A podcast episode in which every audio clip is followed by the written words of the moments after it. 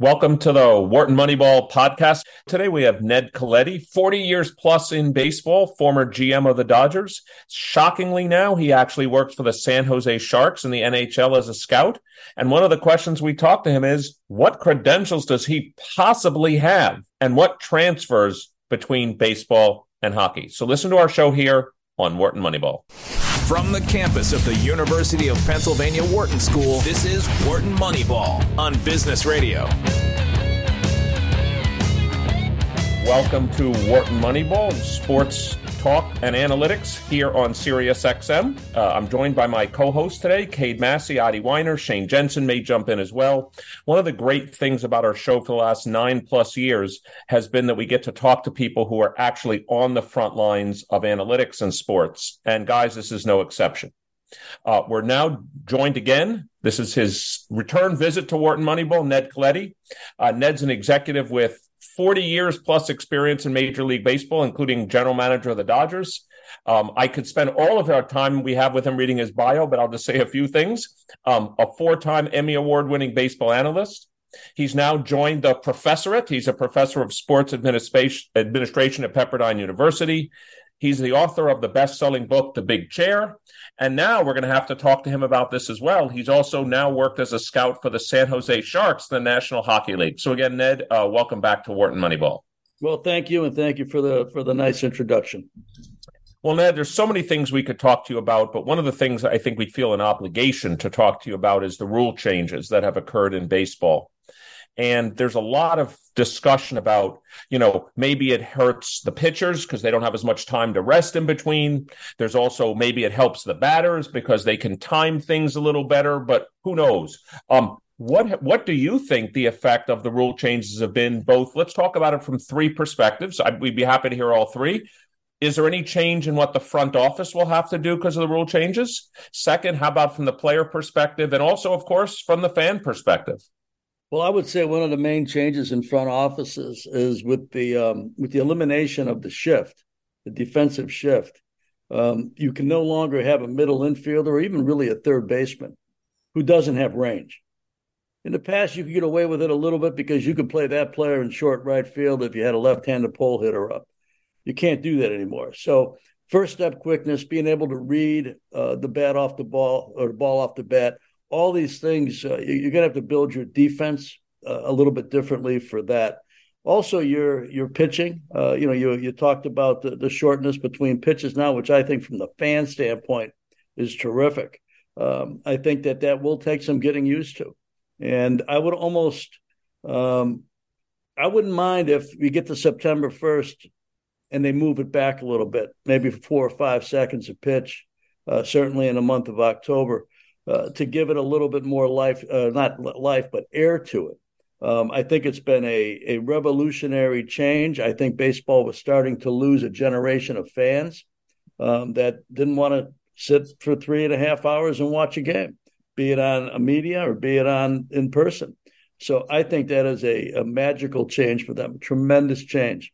Uh, I'm a traditionalist, but I still understand that hey, you know what you've you've got to get people interested and keep people interested and I've been following the game long enough and a part of it long enough where I remember the time of games you see now with with the pitch clock we used to see all the time.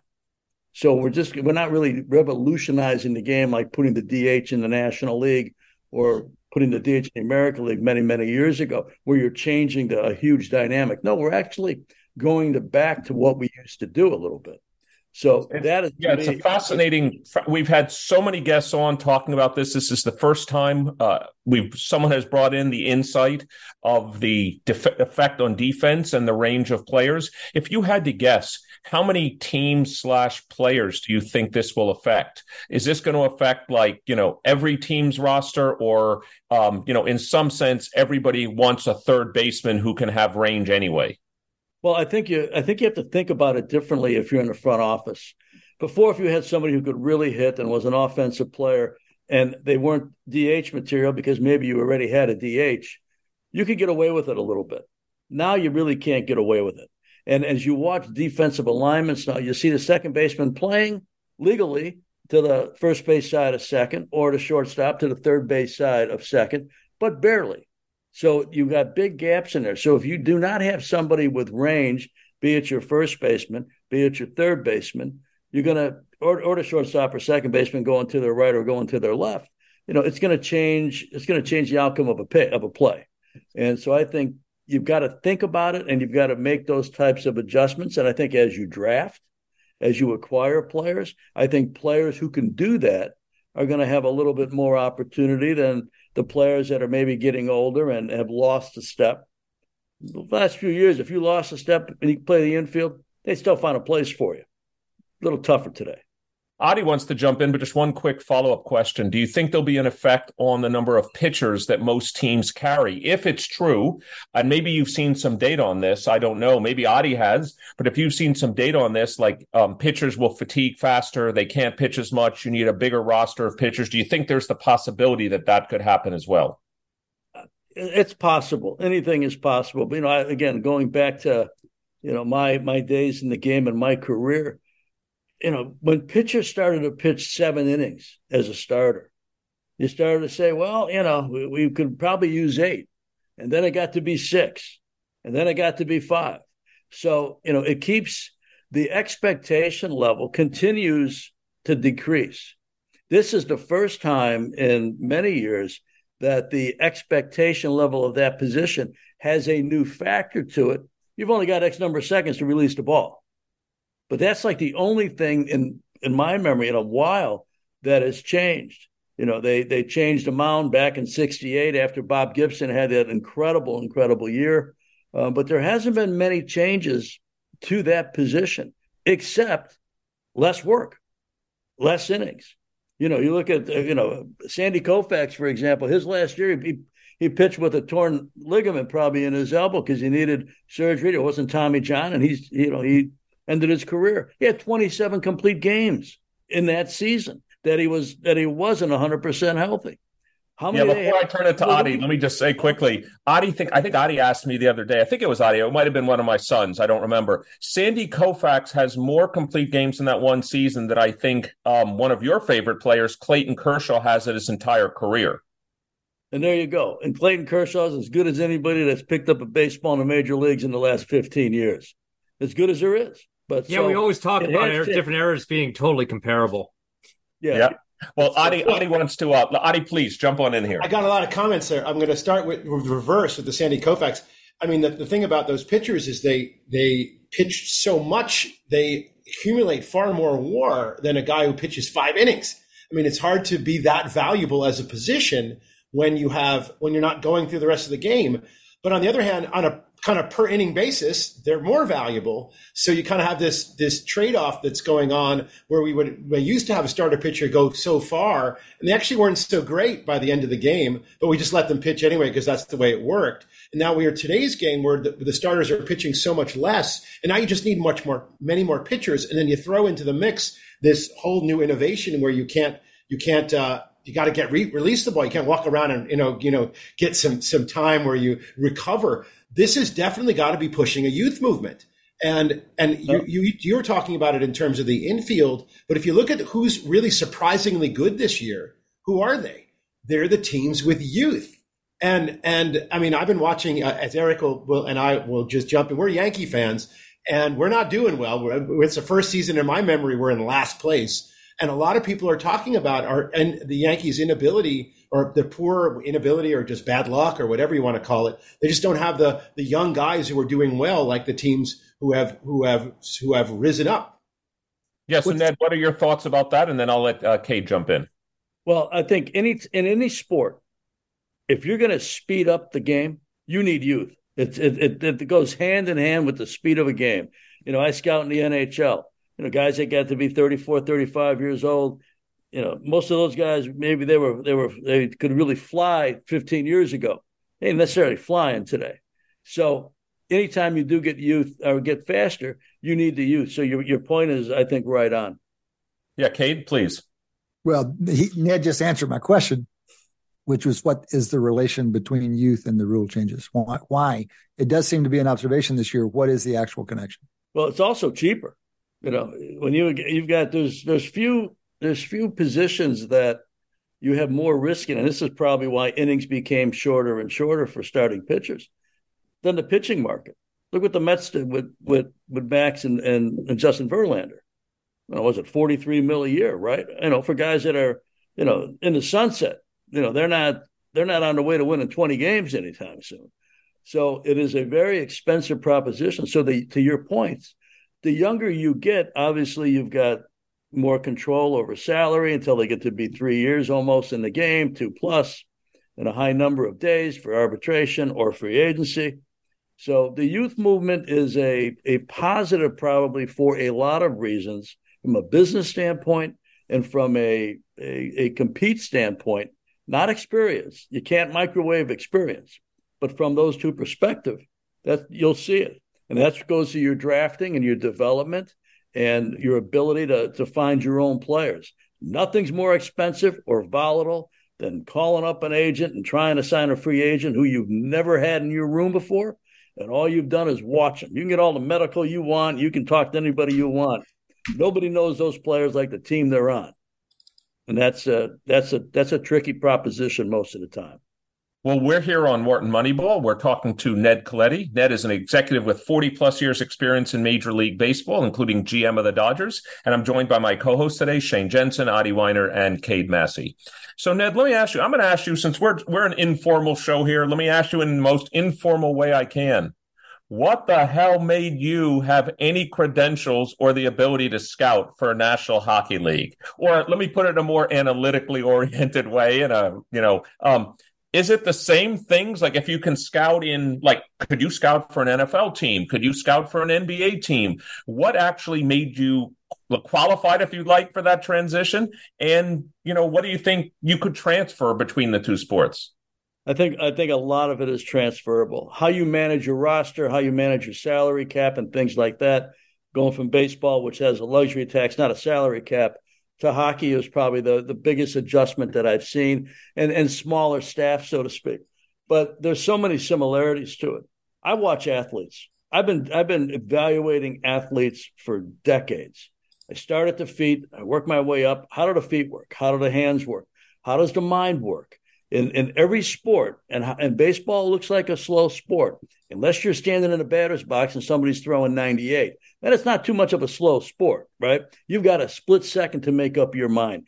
Take a book, lay it out like this, drop it, and the time it leaves your hand or the time you hear it hit the floor, that's how much time you got as a hitter to make up your mind. So in every sport, and hockey more than most, you've got split second decision making. So as I scout, how's the decision making work? How does their pulse work? How does their compete work? How do all these things mix in? And you could take any sport, and you're going to have to know these things. So the adjustment, you know, the, I can't say I've had a, a ton of adjustment to it. Uh, and you, you, have to be passionate about whatever you do. You know, I write 25, my first four or five years, I wrote 2,500 reports. You know, I talked to my baseball scouts that I, that I had, had in, in LA and San Francisco, and they said, 2,500 reports. Are you crazy? How do you do that? We've only got, you know, you got less games, you got half the season than you do in baseball. But you got to be passionate about it, and you know you got to be committed to it. But the athlete's the athlete, and I think that you look at what they do and how they do it, and how they play in different situations. When the chips are down, when things are going great, you know anybody can celebrate. Not everybody can come back like where you're talking about the Yankees are at right now. Takes a takes a pretty robust psychological team to fight back from where they're at right now.